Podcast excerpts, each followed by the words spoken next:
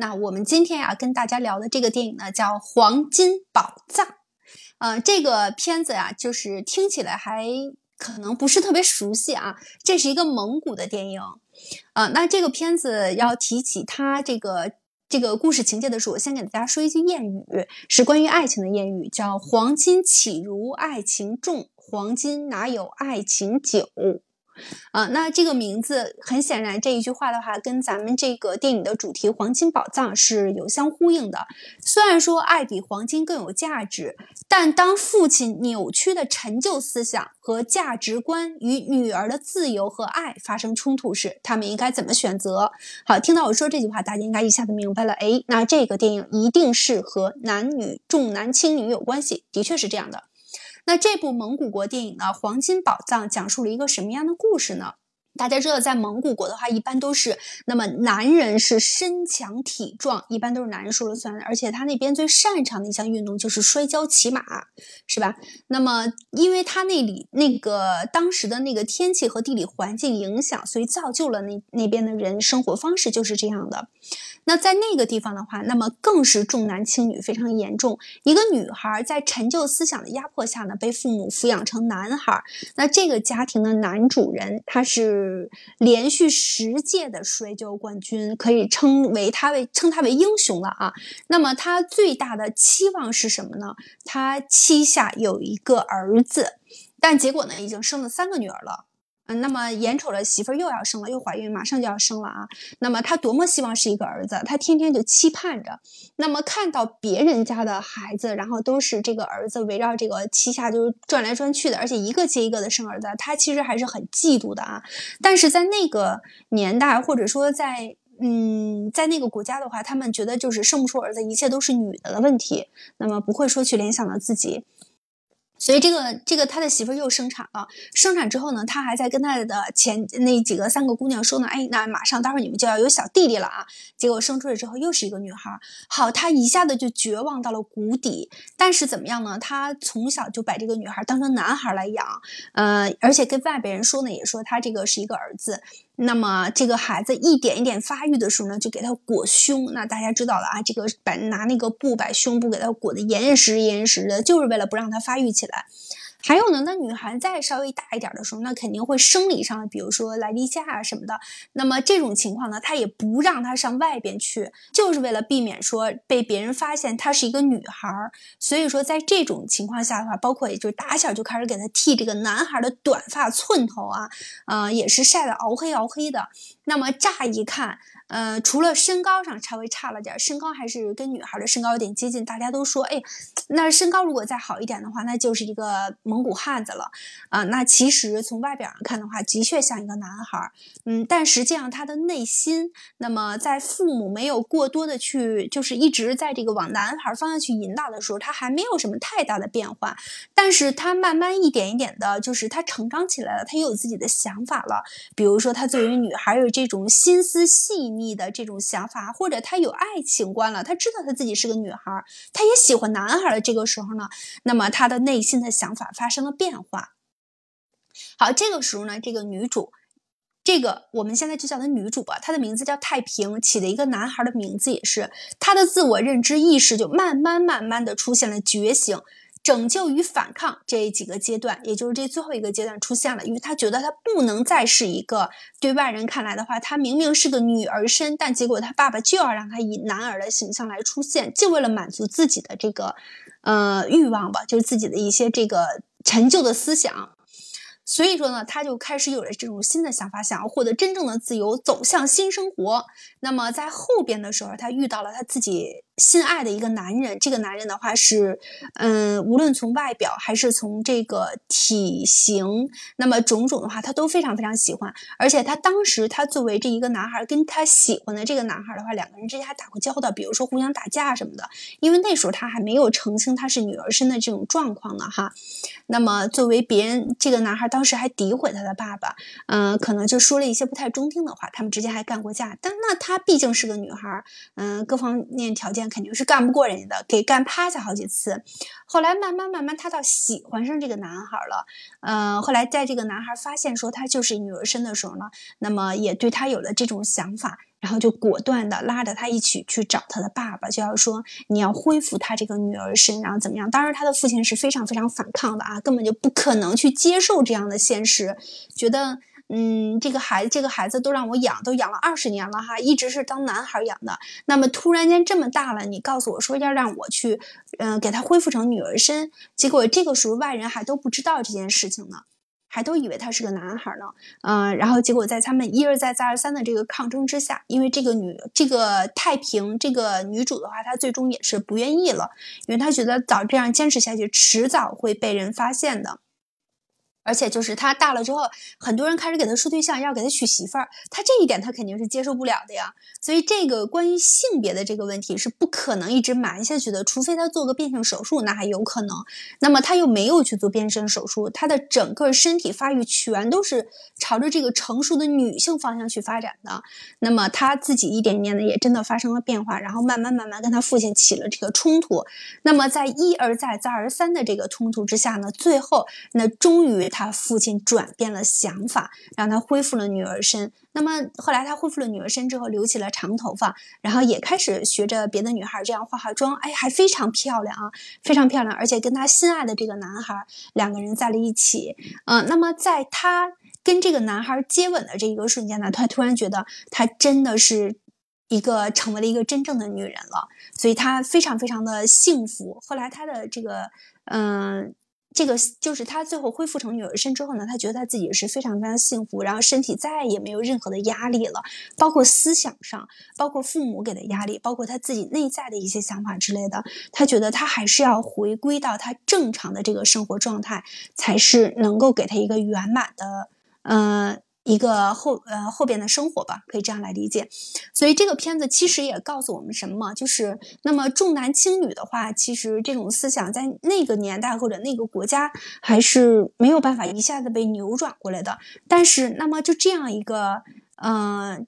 坚持又这么强势的一个父亲，那么在大家的一而再再而三的这个劝说下，然后而且呢，在他女儿的强力反抗下，最后他终于转变了自己的想法。所以说，我们坚持自己的梦想，就是有什么样的想法，只要认为是对的，就要坚持走下去。好，那故事的话，其实我给大家说完之后还是挺简单的，就是一个女孩儿啊，打小当男孩养，慢慢慢慢长大了之后，她的身体发生变化，然后她的想法跟她的各方面这个爱情观都发生了变化之后呢，她还是想恢复。成男儿身，我们就针对这个片子的话，这个片子获了很多大奖，我们可以展开来聊一聊。就是大家在看完、听完我介绍完这个片子之后，就是内心有什么样的想法吗？是不是觉得这个女孩挺可怜的？也是，好吧，我们一起来聊一聊。就这个片子，我那个什么的时候，我还真的就是凑巧就是看过一点儿。呃我当时觉得就是比较震惊嘛，就怎么会有那个这样的父亲呢？他明明是个女孩，把他当成男孩来养，这个。就有点太不尊重这个人的这个自然的选择了吧？嗯，因为虽然是重男轻女，嗯，有的当然我们听过一些比较恶劣的重男轻女的这种事情，就是说女孩子不当那个不当不当不当自己家的人，然后呢长大了以后呢就赶快点把她嫁出去，然后骗进来嫁妆之后呢 就就给给弟弟那个什么给弟弟赶快买房那个就是娶媳妇，嗯，然后这种就是有的姐姐就变成呃那个谁。呃，前一段时间有一个比较热的一个电影，就是孙俪，她演的一个，她演的一个这个房，嗯，房似锦嘛，这么一个房产中介的一个角色。然后呢，实际上他们他老家的时候是这个，呃，重男轻女的，他妈给他起的名字叫房似锦，然后那个就不断的要求他从他身上那个吸血嘛，然后给他弟弟那个买房子，就是。就是要求他姐姐成为一个伏地魔，嗯，这种情况就是在中在什么的，嗯，在很很多地方其实很常见。然后因为总觉得就是女性嘛啊，但你嫁你嫁给别人，你就是泼出去的水，你不会给这个家里带来任何的什么，就是非常的不尊重这个女性吧，可以这么说。嗯，哎呀，是的，其其实这个事情哈，我觉得倒是。嗯，在在那个年代哈，如果家里只有一个男孩或者一个女孩的，可能都会呃，有有你说的这种想法，但是家里要是孩子多的那种啊，比方说，呃，一个男孩一个女孩这样的，其实我觉得其实也都是一样的。你看，你要是有个男孩，呃，家里一男一女，嗯，那个对那个男那个女孩就说，呃，就家里对他想法就是，呃，赶紧嫁出去。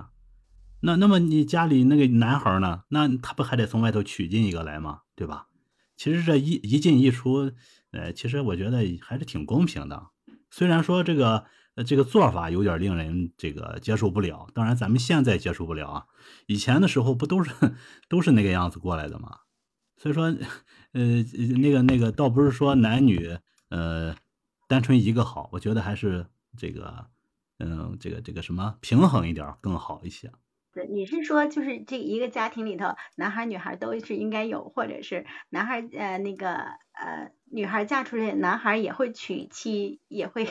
添丁进口是吧？但是呃其实这个故事吧，我刚才去查了一下，我没看过，是因为什么？是他为什么他希望有个男孩？他重重男轻女？其实不是说那个国家，或者说也不是那个民族，是其实我觉得整个的人类的发展，它都是重男轻女的。因为在这个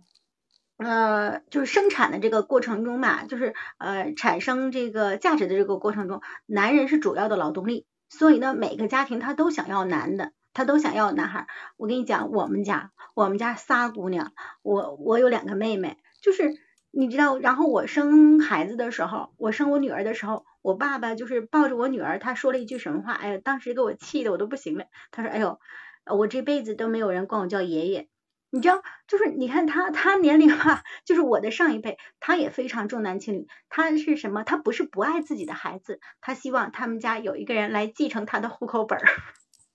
是的呀，对，是这种状况。然后呢，再有像我刚才看到了那个这个黄金宝藏啊，他同时还有一种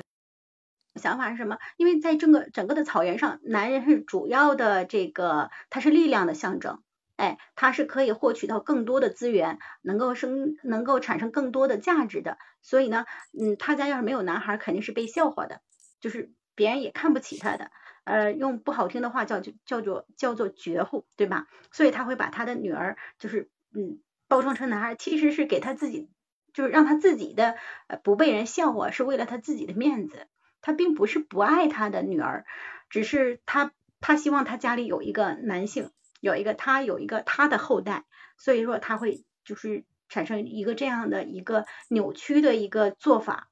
然后呢，他强迫他的女儿成为一个男孩子。呃，我之前看过一个电视剧，叫做《碧海晴天》，这个是老早之前的电视剧。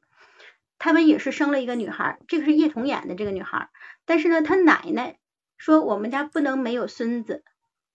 结果叶童就是从小被叶叶童演的这个角色也是从小被当成男孩去去包装，去展示给这个所有的世人。他他其实呃对于女性肯定是一种伤害，但是呃同时你要是从一个家族或者从那个当时的那个人的那个状态和想法上去去想的话，他有这样的想法，你能够理解，但不能原谅。是这样的，嗯，我可能那个什么的，我可能就是会说一些就是什么的，就现在有很多一些社会现象，也是我自己亲身经历的，就是我我认识一些那个就是包工程的好大哥嘛，这样这种情况的，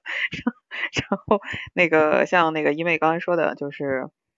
嗯，他们就是他们会觉得就是自己的那个什么没有人来继承了自己的这些什么衣钵吧。然后呢？但是呢，其实现在有有有这样一种现象是什么呢？就是很多的这种人，就是我说的这种包工程的好大哥，他们自己就是辛辛苦苦挣了钱了，呃，然后呢，他们就是可能第一胎、第二胎都是女孩儿，然后正常情况之下，以前我们的规定是，就是两胎都是女孩的话，就就就不允许再生了。但后来呢，就是随着政策的变化嘛，然后呃，他们呢就还是在生。然后就是死活都是非常想要这个男孩子，然后就觉得如果说是没有男孩子的话，他们这个这份家产就不知道给谁来继承了，然后甚至于说有的那个我认识一些很不好的现象，就他们自己的那个什么就是老婆生不出来以后，就从外面去找那个什么的，嗯，不能说的那个什么，就是去去去为了生男孩嘛，就发生了这种非常不好的事情，所以我觉得如果说这个。嗯，这种观念它永远不改变的话，就你总觉得你自己你生了女儿以后，你你所有的家产就相当于贡献给了别人，那永远就是说重男轻女这件事情它永远不会结束的。是的，嗯，就是其实我们在大这个一线二线城市还好一点啊，就是尤其是在这个农村可能会重男轻女还是稍微严重一些，那么现在的话也应该会稍微好一点了。嗯，其实像你说的，如果换成我们想的话，比如说我们家里趁个多少钱啊，那么这么多的米，结果呢家里全都是女孩儿，嗯，那么要不然就是大多数人采取的方法是，如果真的真的没有儿子的话，就是摆招一个女婿呗，只能是这样。其实他们心里是不放心的，还啊，觉得只只要只有有一个男孩的话，他们才能够说保证他们家香火不断。像这个电影里面，对。对对对，你说的这个赘婿是这样，就招一个上门的呗。但是招了上门的，他们也不太放心，真的，嗯，也不放心。知道，嗯，就是姓姓这个东西，父姓这个东西，其实真的是很神奇的。呃，就是比如说，呃，咱咱不说别人，就是我我我的，就是我姓肖，但是呢，我妹妹家的孩子姓高，我跟他没有亲近感，但是我弟弟家的孩子。那个姓肖，我就觉得这个孩子跟我的孩子有同等重要的一个地位，你知道吗？就是姑姑对侄儿或侄女的话，因为你知道这个就是一个家族血缘的那种那种就是心理吧。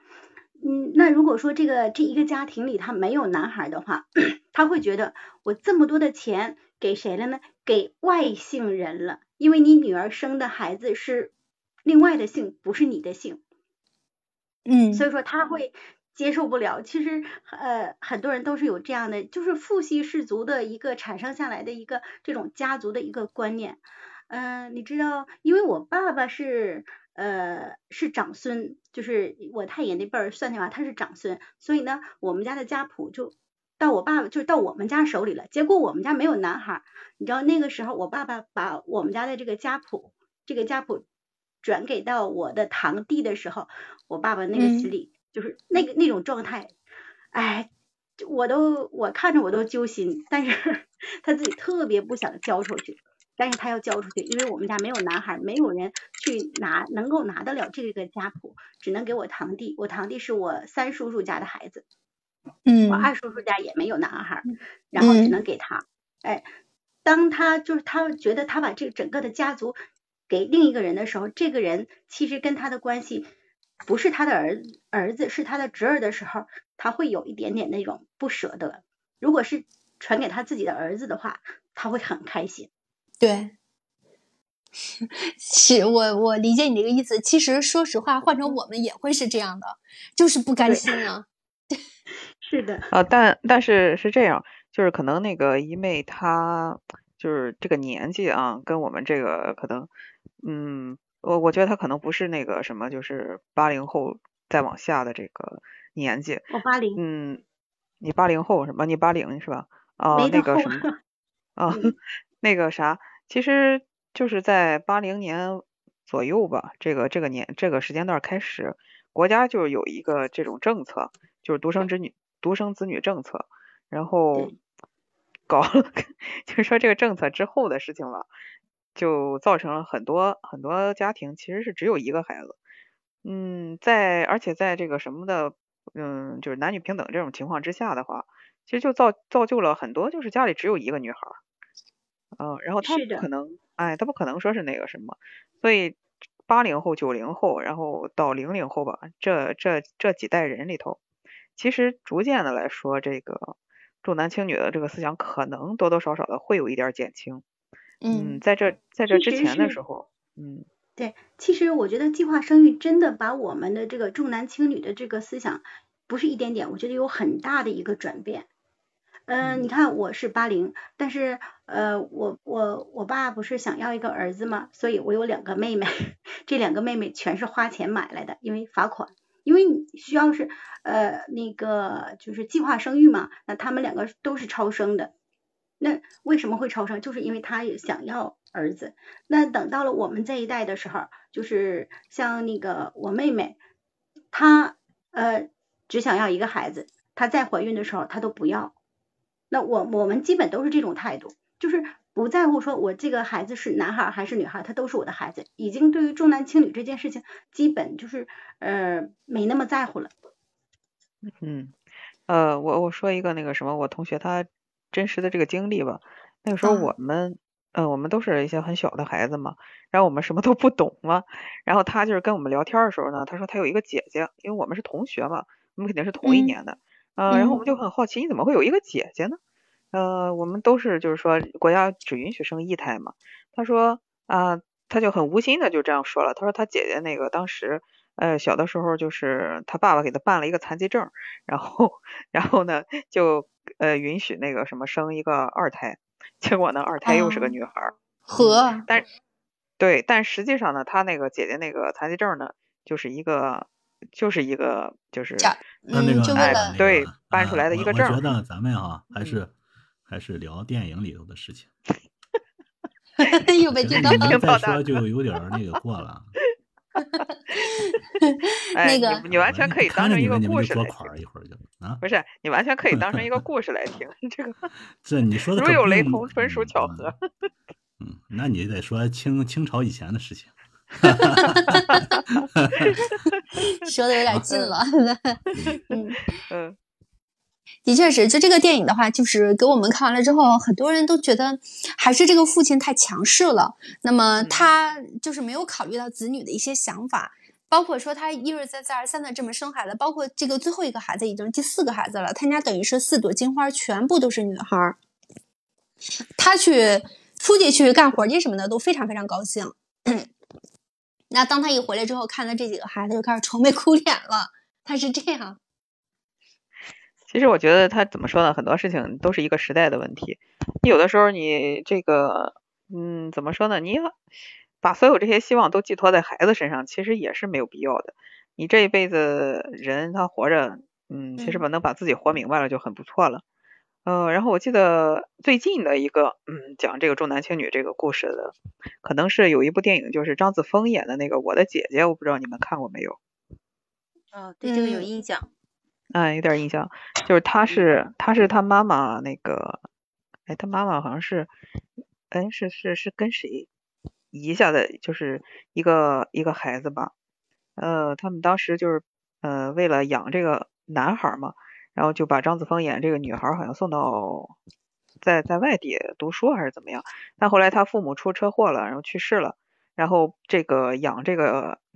这个男孩的这个责任就落在张子枫身上。但张子枫呢，他演的这个角色呢，呃，这个姐姐呢，她就需要去，她想要去到她男朋友那个城市里面，他们两个人一块儿去到那个城市里面去读书，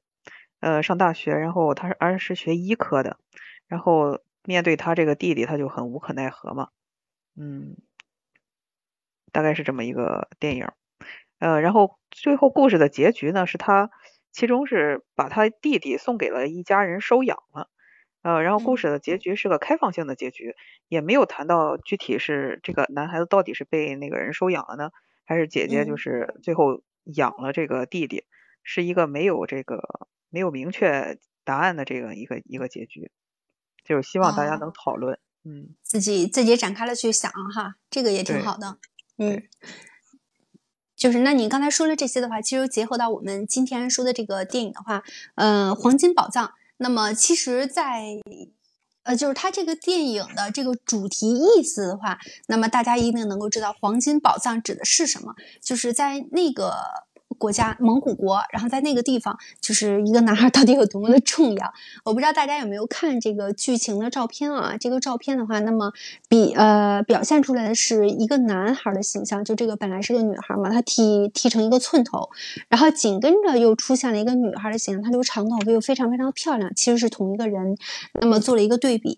所以这个片子其实给我们看来的话，就是在蒙古国，我不知道大家是不是特别了解啊？就是这个片那当时影响力很大，嗯，得了好几个大奖呢，还